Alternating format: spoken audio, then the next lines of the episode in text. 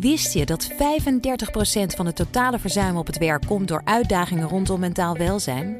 Met de psychologen en lifestyle-experts van OpenUp werken jouw werknemers online via één op één sessies, groepsgesprekken of cursussen aan hun weerbaarheid. Zo zijn jouw teams beter bestand tegen de uitdagingen van het dagelijks leven, thuis en op het werk. Verhoog net als Decathlon, KPN en HelloFresh de weerbaarheid van je werknemers. Ga naar openup.nl/slash bedrijven. Let's open up! Dit is een BNR-podcast. The ladies not for turning. If you want to go out, go out now. But if you stand again, I'll lord you out. Make your mind up. Are you excited about another election? You're joking. Not another one?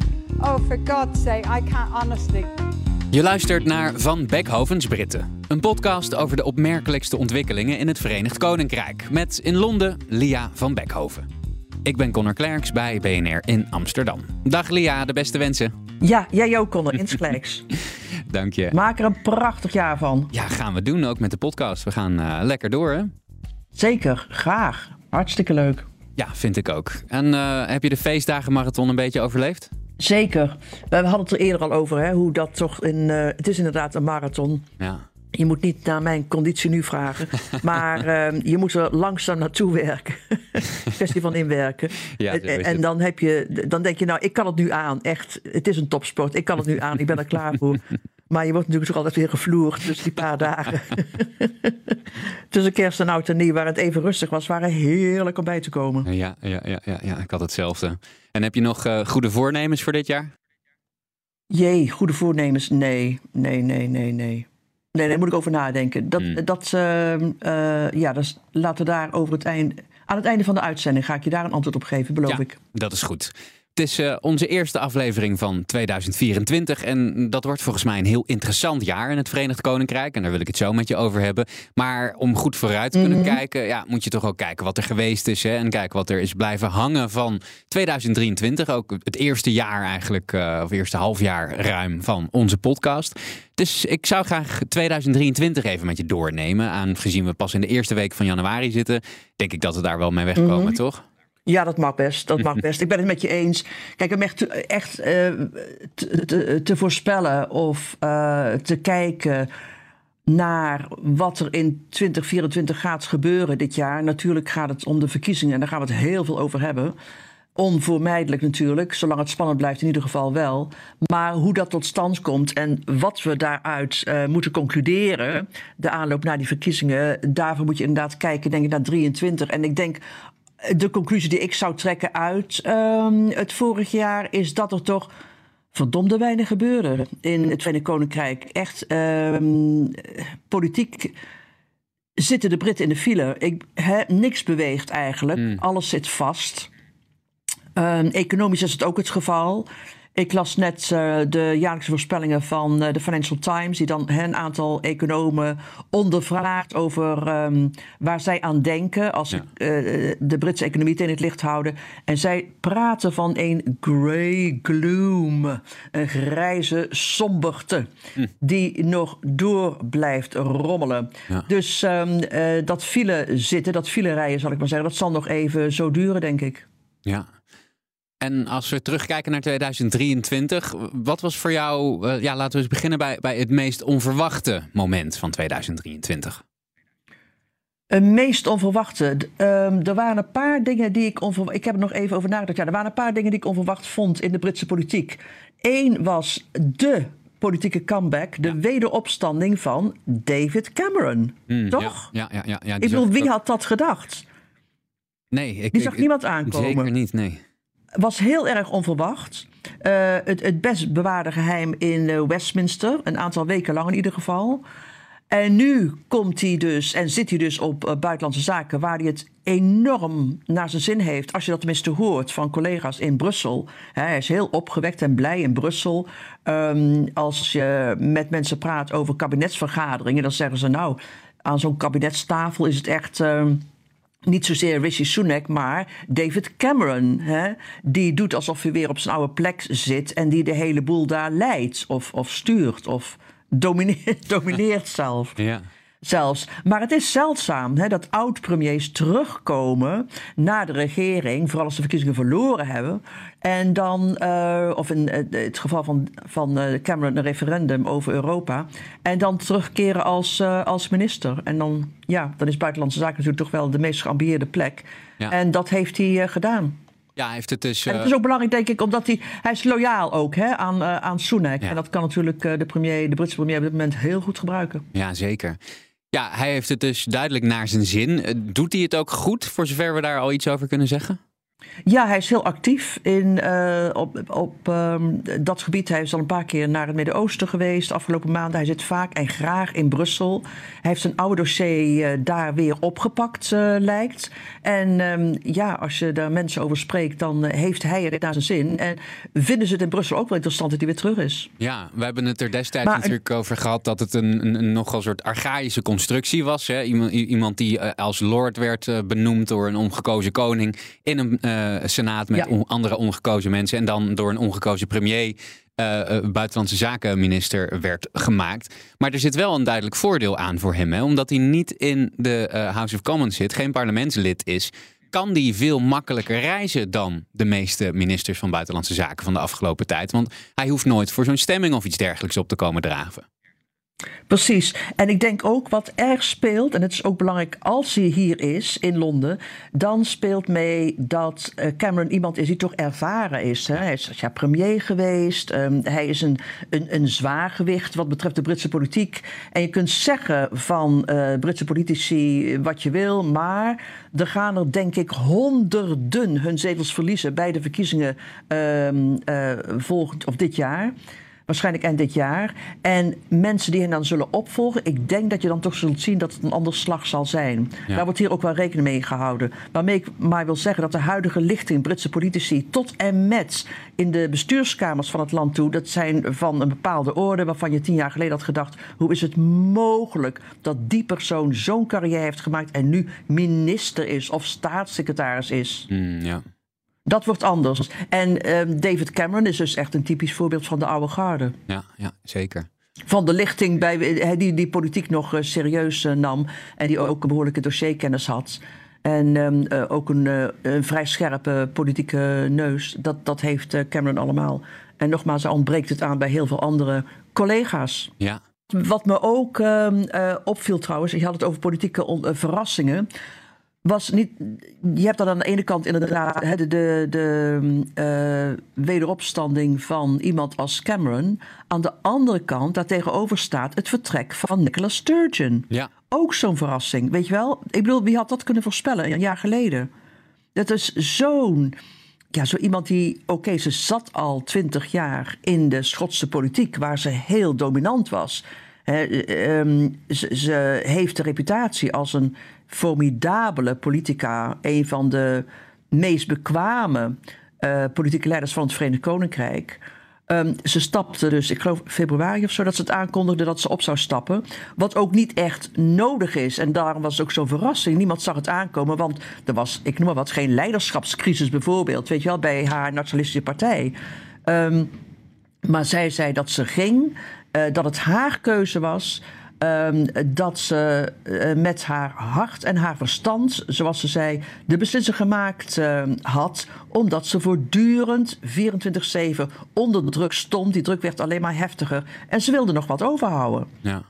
Um, ik denk wat ook hielp bij het nadenken over zo'n stap was een dalende populariteit. Hè, want ze had um, fouten, volgens oppositie in ieder geval... en zelfs volgens sommigen in haar eigen partij... beslissingen gemaakt over onder andere uh, de genderbeleid... en zelfidentificatie was heel omstreden. En bovendien, haar partij was en is nog steeds echt verdeeld... over hoe moet het nu verder met afsplitsing. Ja. afscheiding van het Verenigd Koninkrijk is door het raison d'être van de SNP, van de Schotse nationalisten. Uh, nadat ze dat uh, referendum over afsplitsing verloren hebben, ja, wat doe je dan? Ja. He, ga je zoeken naar een, uh, een volgend referendum? Ga je dat aan Londen vragen? ga je daar de volgende landelijke verkiezingen op baseren of niet? Nou ja, in, in dit dilemma zitten de nationalisten nog steeds. Um, en ik denk zeker. Ehm, Nicola Sturgeon, die toch een beetje gezien wordt als de belichaming van uh, de, de populariteit, in ieder geval van de nationalisten. Uh, dat haar vertrek uh, dit helemaal weer heeft opengebroken. He, natuurlijk willen de Schotse nationalisten zelfstandig zijn. Maar hoe gaan ze dat doen? Een hele, hele grote vraag. Ja, dat is er zeker eentje om in de gaten te houden. Hoe heeft Nicola Sturgeon de S&P een beetje achtergelaten? Staan ze nog enigszins lelijk. sterk? Nee, lelijk, lelijk heeft ze achter. Niet alleen um, vanwege de financiële perikelen in haar, part in haar partij. Ja. Uh, er zouden vele, vele duizenden aan de uh, strijkstok zijn blijven hangen. de politie heeft onderzoek gedaan. Uh, is nog steeds daarmee bezig. Uh, ze is zelf gearresteerd. Haar echtgenoot, die um, de chief executive hè, was van de Schotse Nationalistische Partij, het was echt een beetje een familieding, uh, is ook door de politie ondervraagd. Het onderzoek is nog gaande, dus wij hebben geen uitslag daarvan. Maar afgezien daarvan zijn er ook problemen, wat ik je zei, over de richtingen. Over hoe strategisch gaat de partij verder? Op welke manier gaat ze zoeken naar um, uh, afsplitsing van, uh, van de rest van het land? Ja. Het is echt een probleem. En daar zit de partij mee. Ja, en, en natuurlijk gaat, ook de kiezers. Ja, dat gaat bij de verkiezingen denk ik ook een grote rol uh, spelen. Daar komen we later op. Ik wil nog even in 2023 blijven. Um, we hadden het natuurlijk over de voormalige leider van Schotland. Maar hoe was 2023? Uh, hoe was het jaar van premier Sunak? Lastig. Kijk, Sunak heeft het afgelopen jaar, bij mijn weten, vijf keer geprobeerd om zijn partij van de grond in alle peilingen te trekken. Ja. Kijk, Labour leidt nu al inmiddels twee jaar de peilingen met een voorsprong van tussen de 15 en 20 procent. Dat is niet mis. Mm -hmm. He, dat is echt veel. Zelfs vertaald naar een, een raar kiesstelsel als het Britse, betekent dat een, uh, een, een redelijke overwinning voor de Labour-partij, als het zover zou komen. Ja. Maar goed, we gaan uit van het nu. Uh, en vijf keer heeft hij, dus, heeft hij dat dus geprobeerd. Uh, Sunak hè, uh, gezegd dat hij anders is, dat hij, een, uh, dat hij de partij anders wil wegzetten, dat hij een nieuwe invalshoek, een nieuw soort partij, zelfs conservatieve partij, gaat presenteren. Dat hij niet is zoals als een voorgangers, om dan inderdaad zo'n oude voorganger uit het verleden als David Cameron weer, weer aan te trekken. Dus ik bedoel, het. het, het het was heel moeilijk om te zeggen op welke lijn Sunak zat. En ik denk dat hem dat ook parten gespeeld heeft. Ja. Hij was vrij onduidelijk. Aan de ene kant schipperde hij door, uh, met het midden, zal ik maar zeggen. Dus hij trok zijn partij naar het centrum. Inderdaad, de aanstelling, de benoeming van David Cameron was daar één voorbeeld van. Van de andere kant sloeg hij door naar rechts met dat uh, Rwanda-beleid. Om ja. asielzoekers uit te wijzen naar Rwanda. Um, dat gaat hem de komende weken, maanden ook parten spelen weer. Dat is een hele omstreden kwestie die nog lang niet is uitgestreden. Hij heeft een heel lastig jaar. Kijk, de Britten hebben hem leren kennen. En ze zijn niet onder de indruk. Ze vinden eigenlijk heel weinig aan Sunak. Terwijl hij absoluut, daar hebben we het ook al een keer over gehad, uh, probeerde orde op zaken te stellen en daar ook in geslaagd is. Hij heeft de, de, de crisis, de puinhopen achtergelaten door vooral Liz Truss, zijn voorganger, maar ook door Boris Johnson. Die heeft hij fatsoenlijk opgeruimd. Die heeft hij weggeborgen. Maar goed, de kiezer gaat je dat niet in dank afnemen.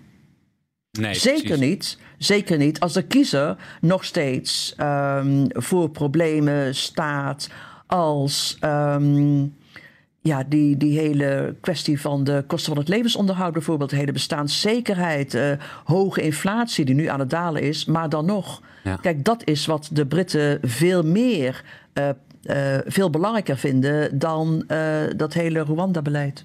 Ja. En op uh, de valreep van 2023, je had het al heel even op over Liz Truss. Uh, zij kwam met, well, ik denk dat ik jou wel uh, de woorden in de mond mag leggen, de meest schaamteloze daad van het jaar. Ja, Liz Truss was dus 49 dagen premier. um, dat was kort, maar lang genoeg om de economie hè, bijna totaal los te rijden. Ja. En wat ze deed aan het eind van het jaar, want dat is een van die prachtige gewoontes hier, dat als je premier af bent, dan kun je een aantal mensen uh, benoemen, voordragen voor lintjes. Ehm, en zij besloot, men had verwacht naar zo'n, wat zal ik zeggen, uh, genante afgang die zij leed. Hè? Zij moest aftreden na 49 dagen, kortzittende premier in de Britse geschiedenis, dat ze daarvan zou afzien. Ja. Maar nee, nee, nee. Uh, Liz Truss die deelde inderdaad liedjes uit en beloonde hulpmaten, donors die haar campagne gefinancierd hadden met uh, adellijke titels. Ja. Met een plaats in de Senaat voor het leven. Het, terwijl tenminste één van die heren, volgens critici, achter de tralies behoort te zitten voor uh, de leugens die die spuiden over Brexit. Oh ja, de, de campagneleider dus van Vote Leave dus was dat, geloof ik, hè? Juist, ja, ja, ja. Elliot, dus als je het hebt over uh, uh, prijzen voor schaamteloosheid, dan draag ik uh, Liz Truss voor. Zometeen praten we verder over het eh, Britse jaar 2024 en wat daarvan te verwachten valt. Nu eerst een korte break.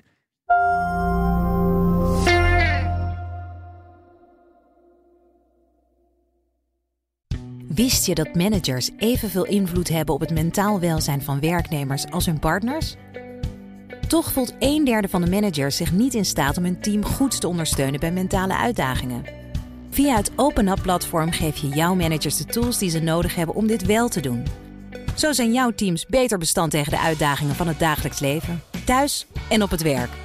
Benieuwd wat we voor jouw managers kunnen betekenen? Ga naar openup.nl/slash bedrijven. Let's open up! 65% van de CEO's optimaliseert hun energieverbruik. Maar er is nog veel te winnen op weg naar net zero. Meer weten? Ga naar pwc.nl/slash netzero. Heb je een vraag voor Van Beckhovens Britten? Stuur dan een spraakbericht of gewoon een WhatsAppje naar ons nummer 06 28 13 50 13. Lia, wat voor jaar wordt 2024 voor het Verenigd Koninkrijk? Ja, ik zat net te denken, kijk, we hadden het net, uh, zoals je zei, je moet even terug naar uh, 23 om uh, vooruit te kijken. Ja. En ik denk dat Brexit interessant wordt in zoverre, niet in spectaculaire zin, maar in zoverre dat 2023 toch het jaar was waarin Brexit landde. Ik bedoel, de realiteit van uittreding is ingedaald. Ja. Um, en onder Sunak uh, is gekozen voor um, de realpolitiek, uh, minder ideologie. En daarmee bedoel ik dat het Verenigd Koninkrijk kon namelijk het afgelopen jaar de fik steken in alle EU-regels. Ja.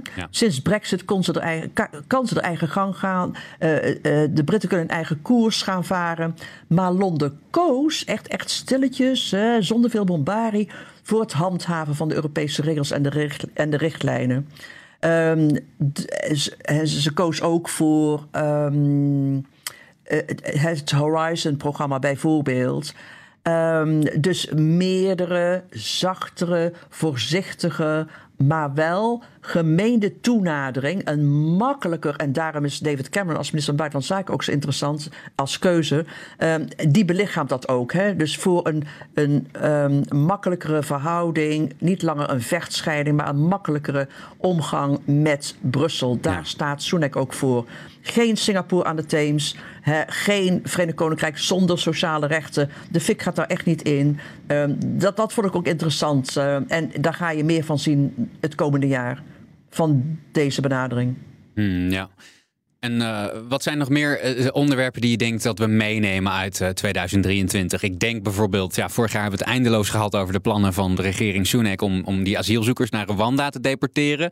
Dat verhaal nemen we denk ik mee naar dit jaar. Ja, ja, helemaal. Dat gaat het hele jaar domineren. Het gaat het hele, want het moet, nog, uh, het moet opnieuw door de Kamer, dan moet het naar het Hoge Huis. Uh, die gaan er heel lang over doen voordat zij eruit zijn en terug hebben gestuurd naar het Lagerhuis. En ik denk als het daar eenmaal opnieuw belandt, dan is het onherkenbaar veranderd. Dan heeft ja. het Hoge Huis al zoveel amendementen aangeha aangehangen dat niemand meer weet waar het ongeveer over, waar het uh, precies over gaat. Ja. Dus, um, en natuurlijk is de hoop van Sunak om voor dat de verkiezingen gehouden worden, het eerste vlieg vliegtuig met asielzoekers is opgestegen naar Rwanda. Ik vraag me af of dat gebeurt. Hele kleine kansen. Mm, ik denk het wel. Het gaat denk ik zeker een jaar duren voordat uh, die wet erdoor is. Mm. En ja, één ding is zeker. Het wordt een verkiezingsjaar. Al mag je dat geloof ik officieel nog niet zeggen dat dat een feit is. Nou, je hebt gelijk dat in theorie kan een Britse premier vijf jaar wachten voordat hij verkiezingen uitschrijft. En hij mag dat doen op een datum die hij of zij verkiest, naar keuze. Uh, als het maar inderdaad binnen een tijdsbestek is van vijf jaar na de vorige verkiezingen. Nou kan de Sunak uh, theoretisch wachten tot eind januari 25. Maar hij heeft vorige week bevestigd dat 2024 het verkiezingsjaar wordt. Ja. De enige vraag is dan wanneer. En dan heb je twee logische data.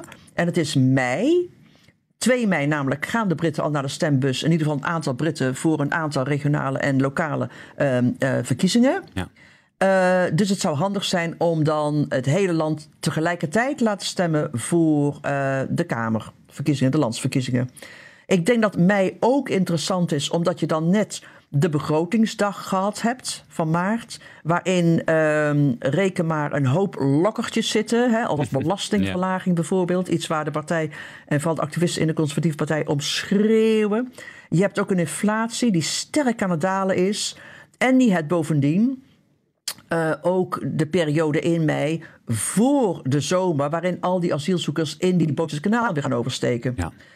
Dus daar heb je dan ook geen last van in je campagnes. Maar van de andere kant, zoals ik al zei, de Britten zitten nog steeds um, met uh, die bestaansonzekerheid, uh, waar zij veel meer aan hechten.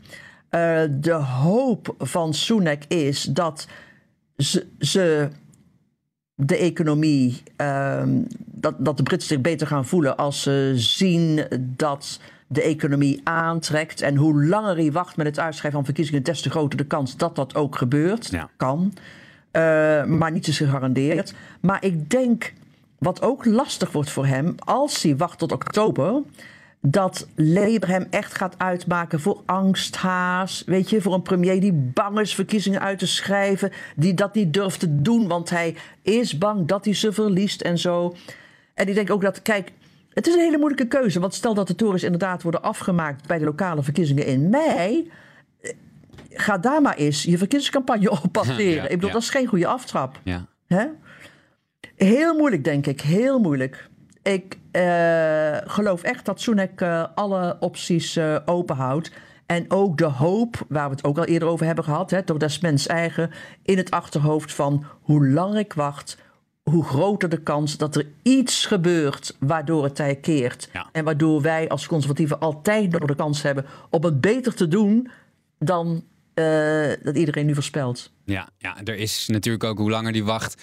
Een, een, een, een steeds grotere kans dat in elk geval iets van zijn plannen die tot nu toe allemaal uh, afketsen, uh, wel gaat lukken. Zodat hij in elk geval iets heeft om campagne op te voeren. Ja, hij heeft destijds vijf beloftes gedaan. Ja. Uh, waarvan hij zegt, nou daar kun je mij op afrekenen. Van die vijf staat er maar één overeind. En dat is inderdaad het halveren van inflatie. Ja. Alle andere, dat, dat, dat gaat hij niet redden. Maar natuurlijk gaat Labour hem daar wel op aanspreken. Ja, zeker. Weet je trouwens, over verkiezingen gesproken... weet je wat ook um, wederom um, een verschijning is... die zich weer heeft um, doen gelden in 2023 en die ook weer terugkomt? En dat is Nigel Farage. Ja. Uh, destijds van de Brexit-partij... Hij is nu actief in de Reform UK-partij. Uh, hmm, Wordt niet ja. geleid door hem, maar door iemand anders. Ik geloof niet dat Nigel Farage terug gaat komen als leider van Reform UK. Maar hij gaat wel campagne voeren. En hij gaat het land in uh, met als boodschap: uh, Brexit is mislukt. Omdat het niet uitgevoerd is zoals het uitgevoerd had moeten zijn. Ja. Namelijk meer Singapore aan de Theems. Hè, dan uh, als een land dat toch nu weer toenadering zoekt tot Brussel. En dat gaat een probleem worden, denk ik, ook voor de conservatieven. Omdat aan de ene kant, als Sunak een beetje in het midden blijft, politiek gesproken, in de hoop dat hij daarom conservatieve kiezers van Labour kan afwij- afweken en de liberaal-democraten, um, dan kan hij daar succesvol in zijn. Maar gaat hij daarin te ver, dan is er nu voor kiezers die geïnteresseerd zijn in de rechtervleugel van de conservatieve partij het alternatief van de Reform UK-partij Ja. met Nigel Farage. En, En die partij, Reform UK, gaat in alle zetels um, um, campagne voeren. En gaat in, ik geloof, de meeste zetels van het Verenigd Koninkrijk, dat zijn er 650, ook kandidaten wegzetten. ja. Hè, er is een periode geweest waarin ze zeiden: Nou, zolang de Conservatieve Partij ehm, eh, eh, voor Brexit is, doen wij niet mee met verkiezingen in die ehm, districten waar de Conservatieven kunnen winnen. Ja. Want wij zijn ook voor Brexit, wij staan hetzelfde voor. Nu zeggen ze: Nee, we zetten zelfs kandidaten neer in conservatieve districten. Dus dat gaat heel lastig worden voor Sunak. Ja, en vorig jaar werd er ook eh, veelvuldig geschreven, vooral over een flirt van Nigel Farage met de conservatieve partij. Hij was op het congres, hij danste daar met eh, een Ja. eh, paar ministers, geloof ik. En er werd zelfs gefluisterd dat hij misschien wel, als de conservatieve partij een ruk naar rechts maakte, een gooi zou doen naar het leiderschap. Maar die voorspelling kunnen we in de prullenbak doen? Nee, nee. Het leiderschap misschien wel. Maar ik geloof ook dat het eh, bijna onvermijdelijk is dat als de conservatieven de verkiezingen verliezen, dat ze dan een ruk naar rechts maken. Ja. Eh, en dat eh, het niet onwaarschijnlijk is dat Nigel Farage ehm, weer opnieuw, hij, kwam, hij kwam uit de conservatieve partij, Ja. verwelkomd gaat worden als partijlid. En dan is het ook zeker niet uitgesloten dat als er een conservatieve zetel vrijkomt, hij daar eh, gedropt wordt. Ja. Dus dan kan hij weer conservatief Kamerlid eh, worden. En als dat gebeurt, en dan zijn er inderdaad verkiezingen op den duur opnieuw, of voor het leiderschap van de partij, dan, dan kan ik me voorstellen dat hij meedoet. Ja. Dus nee, een toekomst voor, voor Farage in een eh, vernieuwde, verrechtse conservatieve partij is niet uitgesloten, helemaal niet. Oké. En wat verwacht je van Keir Starmer en de Labour-partij voor dit jaar? Nou, ik denk, zoals er nu naar ja, laten we uitgaan van nu, hè. Ja. Eh, maar het lijkt inderdaad alsof, eh, als je alle peilingen gelooft, ehm, dat Starmer de verkiezingen gaat winnen. En niet omdat de Britse kiezers zo met hem weglopen of eh, zoveel hoop hebben op de veranderingen die ze zouden willen. Ehm, eh, in de zin van dat zij denken dat Starmer die kan verwezenlijken. Maar meer omdat ze uitgekeken zijn op de Tories. En na 14 jaar zijn de Britse kiezers, de conservatieve beu. ehm, eigenlijk hebben de meesten al besloten dat ze niet op de Tories, maar bij de volgende verkiezingen op eh, Labour eh, gaan stemmen. Ja. Dus daar gaat Labour zijn overwinning aan te danken hebben. Ehm, ah, ja, een, een negatieve stem, zo, je- zo, je, zo je wil. Dus het is niet zozeer een kwestie, denk ik, eh, zoals zo vaak in de Britse politiek. Ook dit keer niet weer een kwestie van een oppositiepartij die de verkiezingen wint, maar een regeringspartij die ze gaat verliezen. Ja. En we sluiten deze aflevering af met heugelijk nieuws van het Brexit-front. Want na jaren ellende is er eindelijk een tastbare, klinkende overwinning voor het soevereine Brittannië. En die heeft alles te maken met champagne, Lia. Ja, dat is echt het beste nieuws eh, van 2024, denk ik. Nu al. Ehm, dat eh, wijn en bubbels eh, weer verkocht mag gaan worden in flessen van een pint. Hmm, En een pint, een pint, is 568 milliliter, zoals jij natuurlijk weet. Connor. Zeker. En eh, tot in de jaren 60 werd, dat, werd drank in die flessen ook geleverd, schijnt. Maar goed, toen werd eh, het Verenigd Koninkrijk lid van de Europese Unie... en die Engelse maten die moesten het afleggen tegen de metrieken. Dus met de pins, ehm, de, werd, eh, de pint werd een kopje kleiner gemaakt. Dus de pins die moesten verdwijnen. En het ging nu om halve liters en liters. En ik geloof ook 200 milliliters. Ja. Maar goed, waarom is het goed nieuws? Ehm, omdat Winston Churchill de pint de ideale maat vond voor een fles champagne. Ah. En hij was eh ervaringsdeskundig. Ehm, als je aan Winston Churchill denkt dan, en, en aan drank, dan denk je vaak aan whisky. Hij had ook altijd een glas whisky onder handbereik. Ja. Maar eh, iedere dag, iedere dag, bij de lunch en bij het avondeten dronk hij eh, brandy en champagne. En zijn vrouw vond een hele fles champagne per dag te veel voor hem. Ah ja. ja. Nou, hij, Winston, vond een halve liter te weinig. Hè, daar kunnen wij allemaal wel ons wel iets Ja. bij voorstellen. Te weinig, zei hij, om zijn brein te stimuleren. En die, die extra 68 milliliter, die maakt het precies goed. ja, die geeft dan toch de doorslag. Geeft dan toch de doorslag. Ja. Nou, willen Britten de oude maten terug? Nee, dat wil niemand. 98,7% van ondervraagde Britten... die zeggen, houd in godsnaam bij liters en Ja. deciliters... en laten we, in, laten we in godsnaam niet meer terug naar die pints. Maar hey, hè, denk ik, als je dan toch uit de EU bent eh, en, en, en de held uh, Winston Churchill die gaat voor een pint als het gaat om bubbels. Ja, dan is het in ieder geval een, een tastbaar, dunkt mij, voordeel voor Brexit. Van Brexit, eindelijk, eindelijk. Maar, en dat is het punt, gaat het er ook van komen? Weet je wel? Ja. Ehm, ik geloof niet dat er veel in zit voor Franse leveranciers. Want champagne kan natuurlijk alleen in de gelijknamige regio geproduceerd worden in Frankrijk. En waarom zouden die voor Britten die het toch niet willen, uh, uh, dat spul in, andere, in flessen met een andere maat gaan stoppen? Ja, dat lijkt me ook een hoop gedoe. Maar de, ja, dat is een gedoe. Dat is, uh, ik denk, commercieel niet de moeite waard. Maar er is hoop. Want in het zuiden van Engeland zijn tegenwoordig wijngaarden, degelijke wijngaarden, die echt fatsoenlijke, en hier ben ik ervaringsdeskundige, die echt fatsoenlijke bubbels kunnen produceren. En die zouden dat spul best in uh, flessen van een pint willen stoppen. Oh ja. ik, natuurlijk kan ik het niet wachten om het uit te zoeken. Hè. Eindelijk uh, een voordeel van Brexit.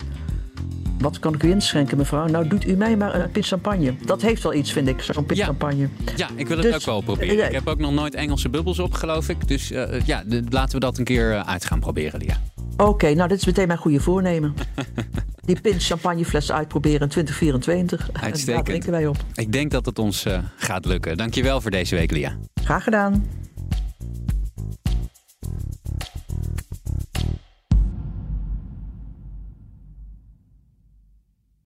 Wist je dat managers evenveel invloed hebben op het mentaal welzijn van werknemers als hun partners? Toch voelt een derde van de managers zich niet in staat om hun team goed te ondersteunen bij mentale uitdagingen. Via het OpenUp-platform geef je jouw managers de tools die ze nodig hebben om dit wel te doen. Zo zijn jouw teams beter bestand tegen de uitdagingen van het dagelijks leven, thuis en op het werk. Benieuwd wat we voor jouw managers kunnen betekenen? Ga naar openup.nl/slash bedrijven. Let's open up!